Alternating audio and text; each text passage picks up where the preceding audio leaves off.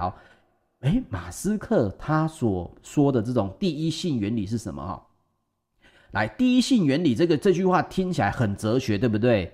没错，第一性原理它本身就是一个很哲学性的问题。它最早呢是马斯克接受这个 TED 的主持人采访的时候提出来的。他说，他思考问题呢，他是从本质出发，而不是跟别人比较啊。注意哦，这句话它带来了很多很多的讯息哈。这个古希腊的哲学家亚里士多德他就说了，他说每个系统存在一个最基本的命题。它不能被违背或删除。你想想看，如果你今天是一个呃员工，你有没有发现，你常常跟老板讲一句话的时候，讲没三句话，老板就跟你说讲重点。那你是主管的时候，你有没有觉得有些时候你在提某个案子或者在提某个意见的时候，底下的员工他常常听不懂你在说什么，然后他就会把整个话题给带偏了。这个其实也都跟第一性原理有关的，就是说，你们在讨论某一件事情的时候，必须从最基本的命题去出发，从这里去发散，而不是因为我可能讲到了什么，然后就被这个问题给带偏去了。我们举个例子来说，我们刚刚提到的这个特斯拉的总裁埃隆·马斯克，他说的第一原则也是讲第一原理啊。那他说，他把事情呢，他会升华到一个最根本的真理，然后从核心处开始推理。我们举个例子，他曾经受邀去建的所谓的高铁。那大家想到高铁都要做什么啊？高铁我就是要做的比现在的高铁更加的呃快，所以我要有流线型，我要怎么样？但是他思考本质不是这样思考，他思考的是说，我为什么要建高铁？我建高铁的本质是什么？诶，那就是回溯到人类为什么要造这种类似火车的本质目的喽。它的本质目的是什么呢？把最多的人跟货物从指定地点 A 可以运送到指定地点 B 啊，这是造火车的本质嘛，就是为了什么？transfer 所谓的物资跟所谓的人嘛，并没有人能规定说一定要用动力牵引啊，谁跟你说一定要造一个火车头去造一个电路呢？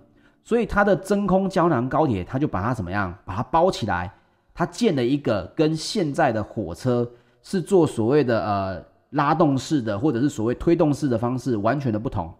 所以也有人说，这个艾隆马斯克他是用一种批判性的思维跟怀疑的精神，先去拷问这个所谓的固化认知，回溯到事情的本质，才能够重新设计出颠覆人们的观念呢、哦。所以你现在如果是一家公司的呃 PM，甚至是 RD 的一个主管，你也要想着说，诶，很多问题的本质是这样子吗？我们再来举个例哈，呃，你们知道艾隆马斯克怎么造火箭的吗？其实他造火箭的时候是在哪里想的呢？他造火箭的时候，他是在飞机里面啊，凭借着看书。对，艾隆马斯克学习造火箭，并不是跟别人学的，他是看完书之后。在一次旅程当中，在飞机上面，他就想了说，造火箭需要哪些原材料？哦，这就是第一性原理思考的一个结果。他把火箭所需要的零件都列出来，然后分别找出成本。那之后呢，一家就算算出来火箭的成本呢，我们也会知道说，诶，可是现实里面不能这样算嘛？怎么可以把火箭拆分成各个部位呢？但是他就是这样做了。他认为说。这些零件是他需要突破的东西，那附加在这个物品上面，比如说火箭的某一个零件是他很难拿到的，他认为这个很难这件事情是可以被转化的，他可以自己造或者找已经有的类似的功能的物件，他只需要把它搭起来就好了。所以他也认为以他们自己的这个公司的需求，他有办法。去把它组装起来，有办法把它给造火箭。好，你们一定会觉得说，那真是一个神经病啊！为什么坐坐飞机，然后看看一本书，就可以把材料列出来，他就把火箭做出来呢？因为他是认为造火箭不应该是先想着我现在跟别人的火箭要怎么做，所以他为什么可以跟 NASA 合作？因为他某些火箭的成本比 NASA 低了百分之九十五。OK，NASA 是在过往的经验去做改进，他们认为要载到更重的物品，我要提供更大的呃这个火箭推动器，你要去把火箭燃料很高、很高昂的问题，那埃隆·马斯克就说：“那我就让它可以回收。”所以他就是把这些问题先从核心去解决，一层一层的堆叠上去。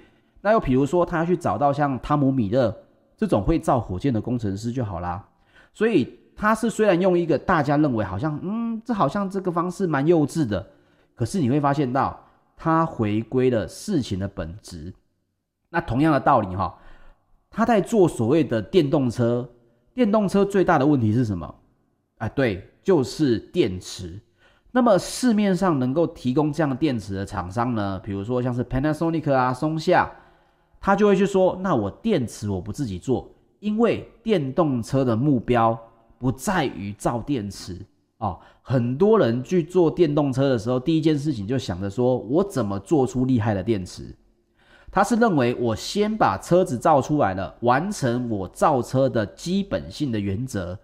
哦，然后再慢慢慢慢的往上加，所以到后来他在改进这个电池的时候，他是先有车，接下来改进电池，把这个电池的材料分解，又一层一层的堆叠上去，最终他又把电池的价格降低了百分之二十。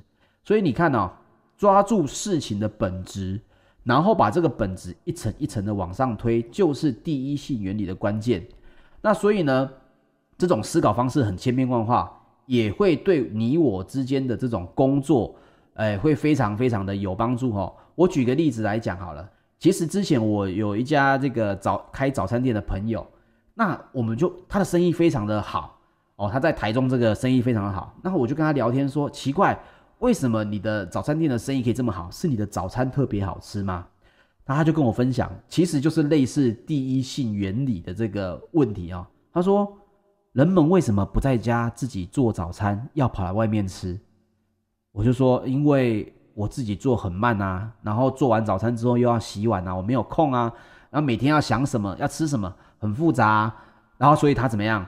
他就反过来想，那既然外外卖的早餐是为了解决人们肚子饿的问题，而且中间需要遇到的问题就是什么？速度要快。然后什么样式要多，选择呢？我可以一下子就可以选择的选择了，我要早餐要吃什么？所以他就从这个角度去出发，他把早餐呢先是做好之后放在这个保温箱里面，但是他做一件事情，他让大家自己去找钱。那你会说，可是自己找钱会不会有人想要呃拐骗呢？他说有，一定还是有这种人，可是大部分的人他是实诚的，因为他只是想要吃个早餐而已。没有上班族想要在上班途中去偷一个二十块的三明治，然后被抓进警局，早上开不了会，对吧？所以呢，他这样做了之后呢，他发现，诶，比之他在煎台还听订单，他可以接的单子更多了。而这个大，他也解决从根本性去解决大家对于早餐的需求。所以你可以想想看啊、哦，应用这个第一性原理，你可以想到，它最小可以提，可以解决。早餐的问题，那往大了说，为什么马斯克要说移民火星呢？因为所有的人都认为地球的资源是有限的，所以我们都要找一个类似地球。你还记得吗？在马斯克之前，我们看到的新闻，大都是说，哦，几光年、几光年以外有一个类似地球的二点零，可是我们人类永远到不了。好，那这个消息来了就结束了，因为。你看到了一个适合人类住的地方，可是呢，那是人类目前科技永远到不了的地方，对吧？